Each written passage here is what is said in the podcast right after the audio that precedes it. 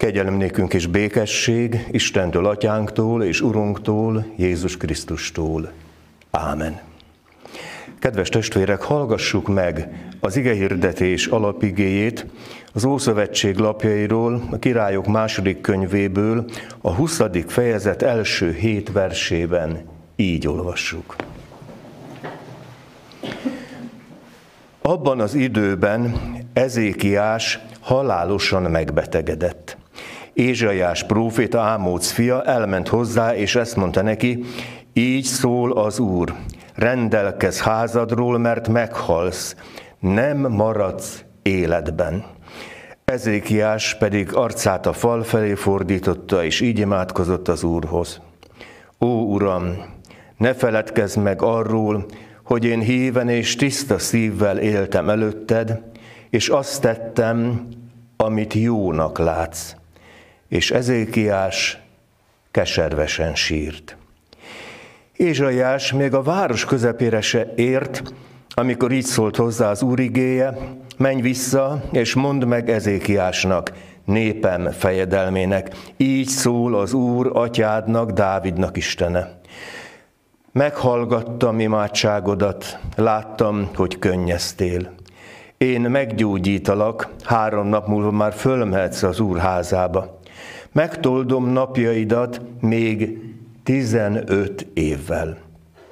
Asszíria királyának a kezéből pedig kiszabadítlak téged, meg ezt a várost is, és pajzsa leszel ennek a városnak önmagamért és szolgámért, Dávidért. Majd ezt mondta Ézsaiás: hozzatok egy csomó préselt fügét. Oda vitték, és a kelevényre tették, a király pedig életben maradt. Ámen.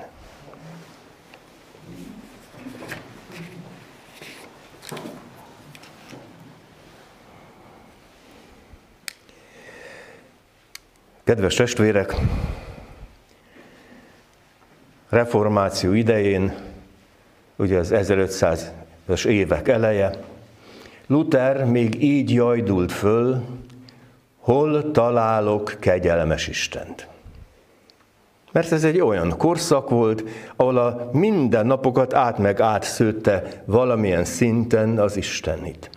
Hát a modern ember ezt a mondatot már nem tudja kimondani. De ugyan ezzel a jajdulással kérdezi, hogy mi lesz velem? Esetleg, ja Istenem, mi lesz velem?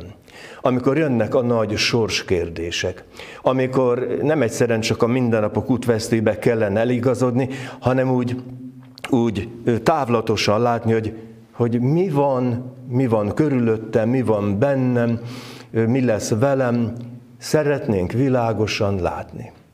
És érdekes, hogy az egész Biblián végigvonul egy nagyon sajátságos történelem szemlélet.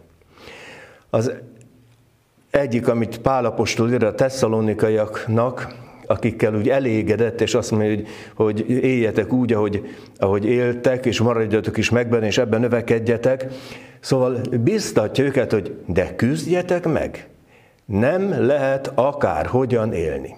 És ez nem egyszerűen csak egy ilyen erkölcsi útmutatás, ez sokkal többről van szó, arról van szó, hogy élj úgy, hogy ne terheld meg a lelkedet, a lelkismeretedet, élj úgy, mint aki akar eligazodni a világban, akar a reáliákban is megmaradni, de aki úgy, mint aki tudja a tekintetét fölemelni. És ez nagyon komoly kérdés, és nem véletlen, hogy az egyházi esztendő is olyan szépen leképezi a megváltást is, meg azon belül az emberi sorsokat is. Mert nem véletlen, hogy szüksége van a lelkünknek az adventi időszakra, szükségünk van arra, hogy készüljünk az ünnepre, a megváltó születésére. Szükségünk van arra, hogy aztán majd egy kicsit ellazuljunk a vízkereszti időben, a farsangi időben, és aztán utána fordul a kocka, és jön a böjt. És itt Jézus szenvedésére emlékezünk elsősorban, és persze minden szenvedésben a magunk szenvedését is tulajdonképpen fölfedezhetjük.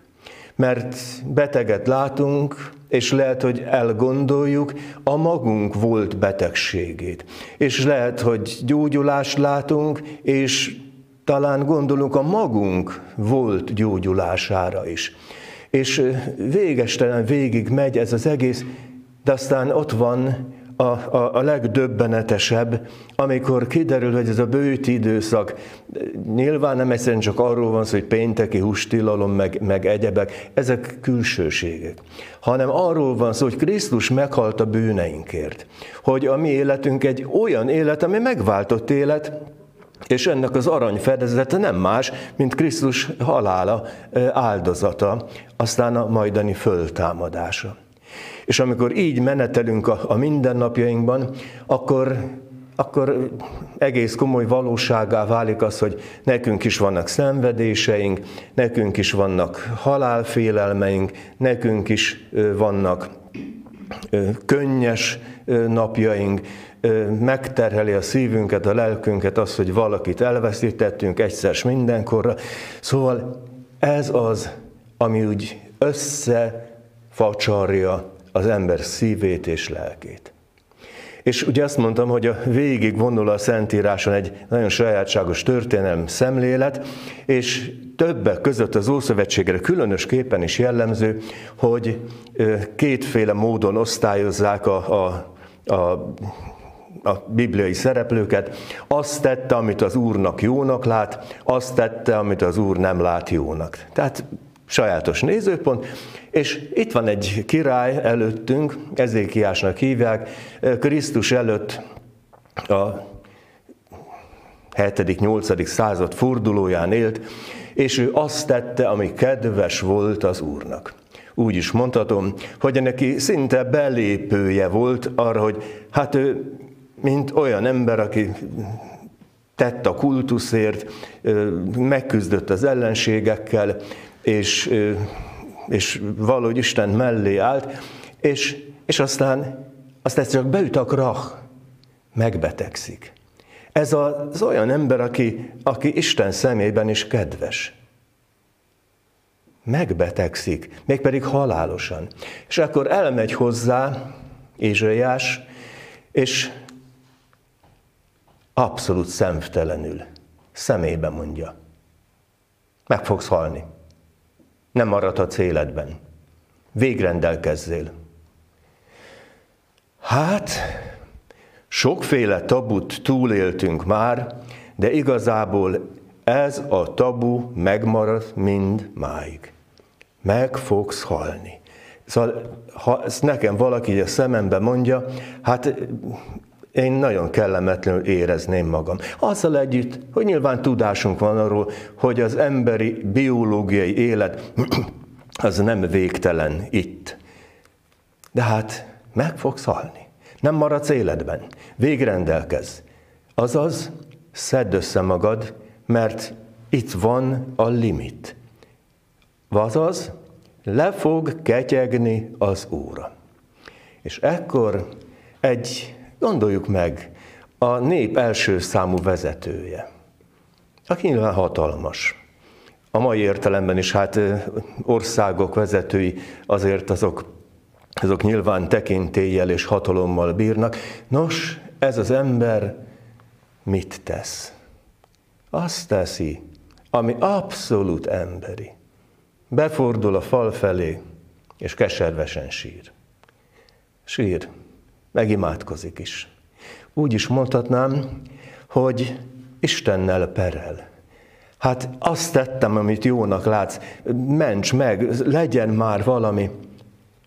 És mi történik? Az történik, hogy Ézsaiás otthagyja, ezzel az instrukcióval ugye, hogy meg fogsz halni, nem maradsz életben, végrendelkez. Még be se ér a város közepébe. Már is van egy új sugallat. Menj vissza. Isten sugallat, ez nyilvánvaló, menj vissza, és mondd meg neki, hogy meggyógyítalak. Mert láttam a könnyeidet. A hatalmas ember mint egy taknyos kis kölyök, úgy zokog. Abszolút emberi. És azt mondja, hogy meg foglak gyógyítani, megőrizlek, megszabadítalak az ellenségtől, és kapsz még 15 évet. Na most gondoljuk végig.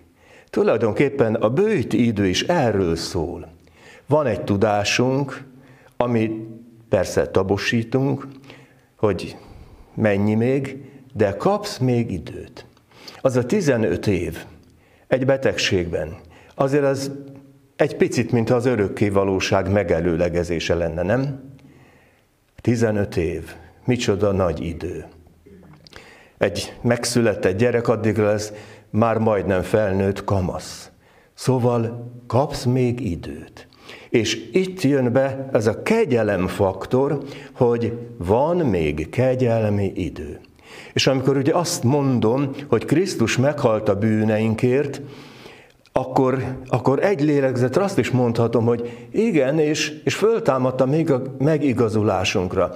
Szóval, hogy úgy szabad a leketyegő biológiai időre gondolni, hogy abban még benne lehet a gyógyulás, abban még benne lehet, Adival mondom, az Istenhez hanyatlás, benne lehet annyi minden, amelyen emberségessé tesz. És amikor aztán mégis megtörténik az, hogy már nincs 15 év, már semmi nincs, és mégis ott van a remény. Ez nem csalóka délibáb. Azt mondja az ige, hogy Krisztus meghalt a bűneinkért, és föltámadta megigazulásunkra. És azt mondja Jézus, hogy és én örök életet adok nekik. Most nyilván az örök élet ez nem dunaharaszti kategória. Az örök élet az egy nagyon sajátságos képlet.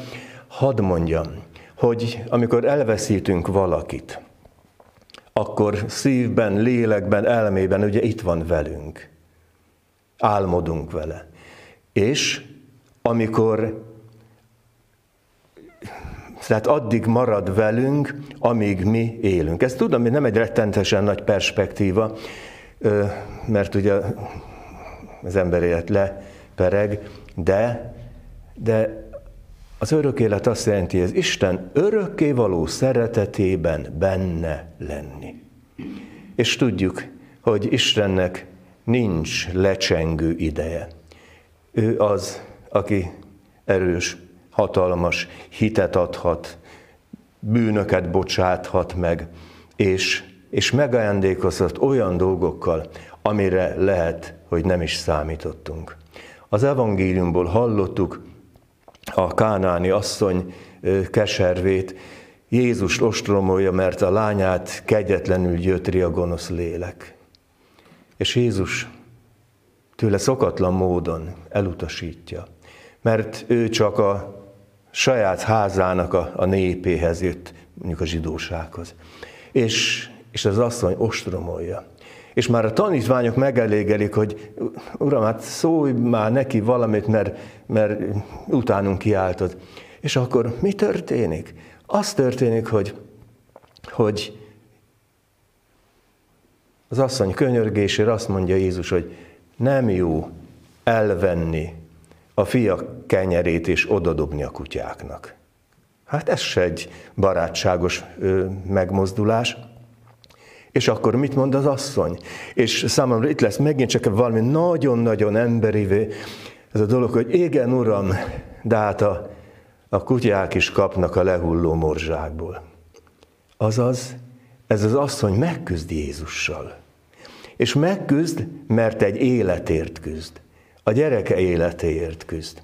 És valahol ez a küzdelem tulajdonképpen a mindennapjainkban is ott lehet. Az, hogy küzdünk magunkért, egymásért, gyerekért, szülőért, igazunkért, küzdeni kell. És aztán mennyi emberi faktor jön itt ebbe az Ezékiás királyféle történetbe. Azt mondja Ézsaiás, miután elmondta ezeket az Istentől kapott szép gondolatokat, megmaradsz, megőrizlek, stb. Stb. Hozzatok préselt fügét. Hát rátenni a sebre, ugye? Préselt füge. Szóval, amikor az isteni magasságokból ugye a kamra szintjére jövünk le, hogy gyerekek, most erre van szükség. Most préselt füge, és azt mondja, 3 nap múlva fölmehetsz az úrházába. Hát én nem akarok nagyon bátor lenni, hogy mi mindent lehet ebből kihallani, de hát mégis. Ez a 3 nem olyan szent szám.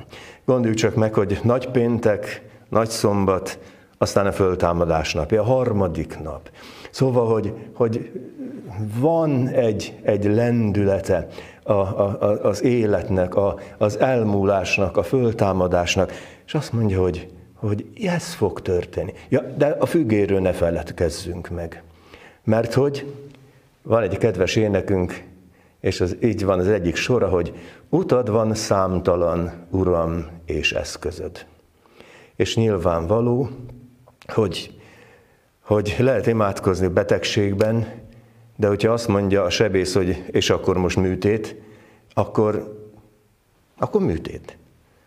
Aztán előtte is lehet imádkozni, meg utána is, de nem a sült galambot várjuk.